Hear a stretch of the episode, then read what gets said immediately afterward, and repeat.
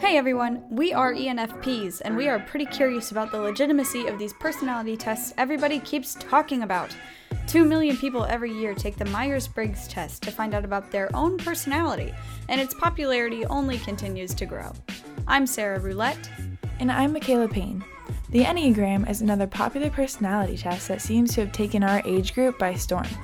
These tests highlight a person's natural tendencies and deepest motivators. They may help you understand yourself and others a little better, but is it a good idea for us to box in like that? Let's go back to why these tests were made in the first place. The history and popularity of the personality assessment is a complex path to explore.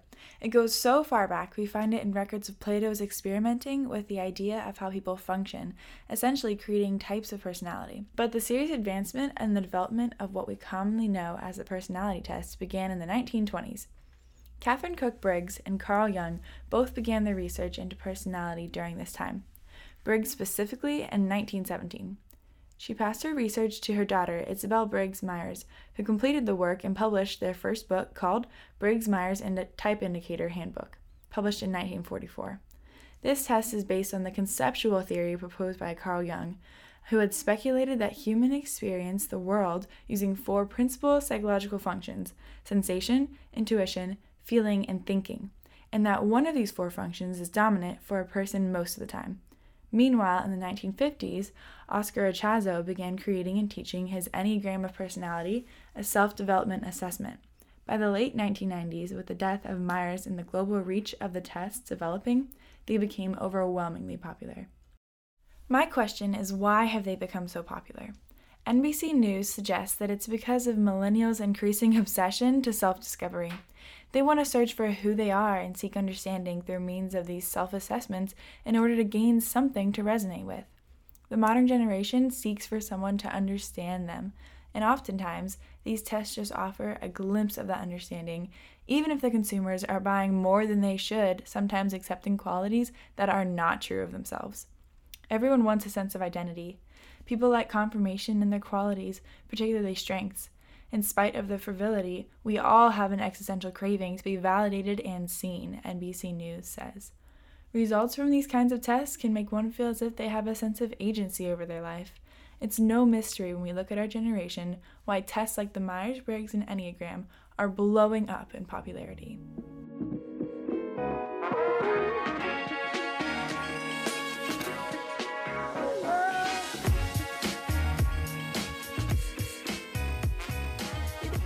As always, there is some pushback to the trend. For starters, the dark side of personality testing hit the school system like a freight train in 2015 when colleges around our nation proudly came forward with their use of personality questionnaires in their admission process. A lot of people were critical of that, fearing that colleges will admit more students who seem objectively charming and successful over like the quietly capable group. Harvard even got hit with a nasty lawsuit a couple years back when they referred to the Asian community as less kind and less personable, limiting their admission to the school.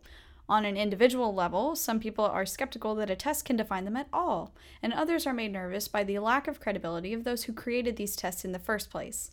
This is a clip from a fun little show called Adam Ruins Everything, which airs on truTV.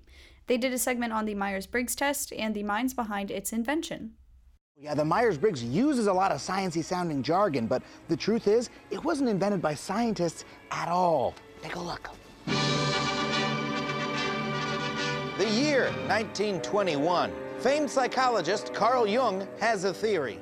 I surmise human beings can be broken down into eight different personality types. There was just one problem. This was a time before psychology used scientific methods, like data or controlled experiments. So the eight types were just guesses based on Jung's personal experiences. My wife feels emotions all the time. Her type is a feeler. Yep, that is good enough for science in 1921. But Carl Jung didn't even make the test. Myers and Briggs, or whoever they are, they took his ideas and made them better.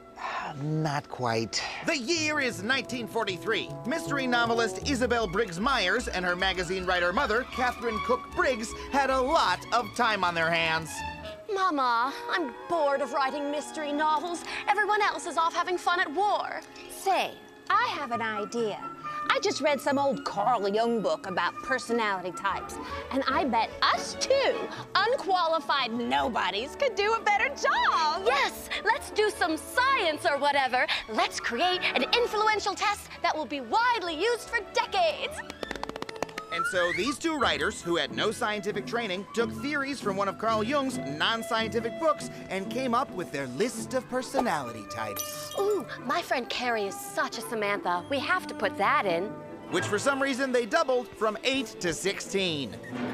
And in 1944, they published the thing.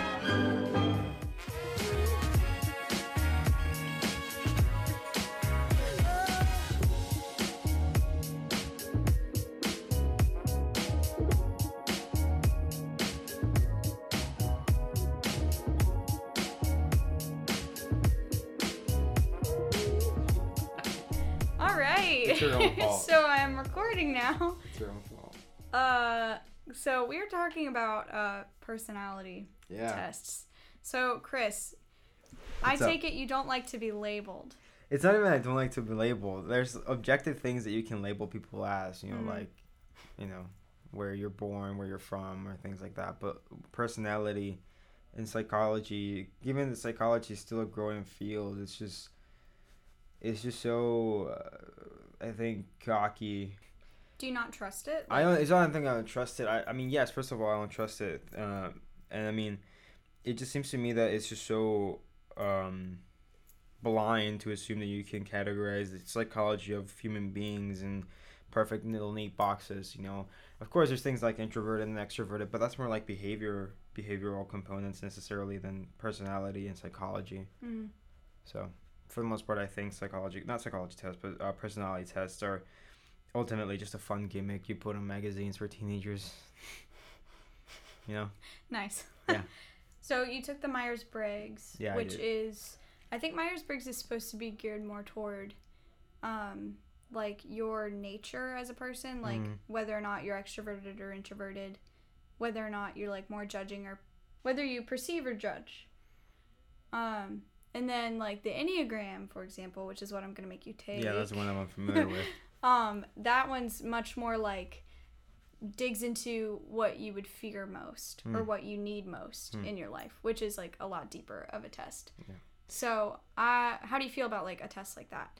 I feel like those are interesting. That just, I guess that reminds me in a way of like the tests that tell you like, oh, what, where do you, how do you express your, the love for other people, or like, buddy, how do you feel, what things make you feel loved that other people do and stuff like that. What I feel like usually, usually it boils down.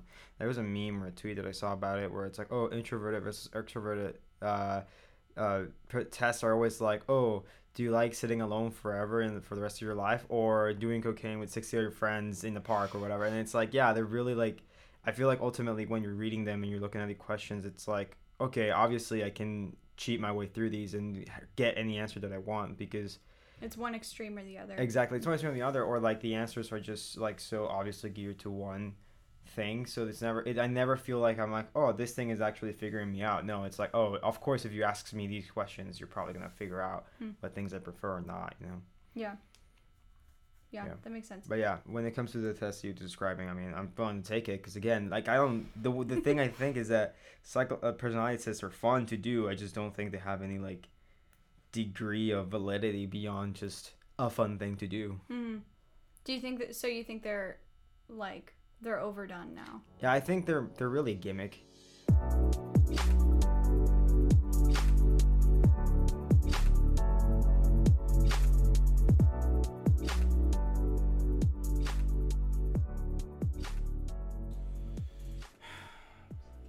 Okay, there you go.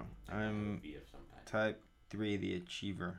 Read it. Read it. Tell me if it's Okay, accurate. achievers are energetic, optimistic, self-assured, and goal-oriented. Mhm. How to get along with me? Well, leave me alone when I'm doing my work. Please don't. I get very lonely. Uh, give me honest but not unduly critical or judgmental feedback.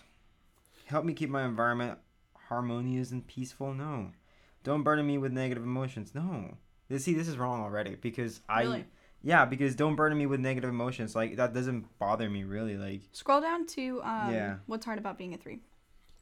Uh, Those are usually the most. having to put up with inefficiency and incompetence. That's very true. The fear of not being or often not being seen as successful. That is very true. Comparing myself to people who do things better. That's also true. Struggling to hang on to my success, putting facades in order to impress people, always being on is exhausting.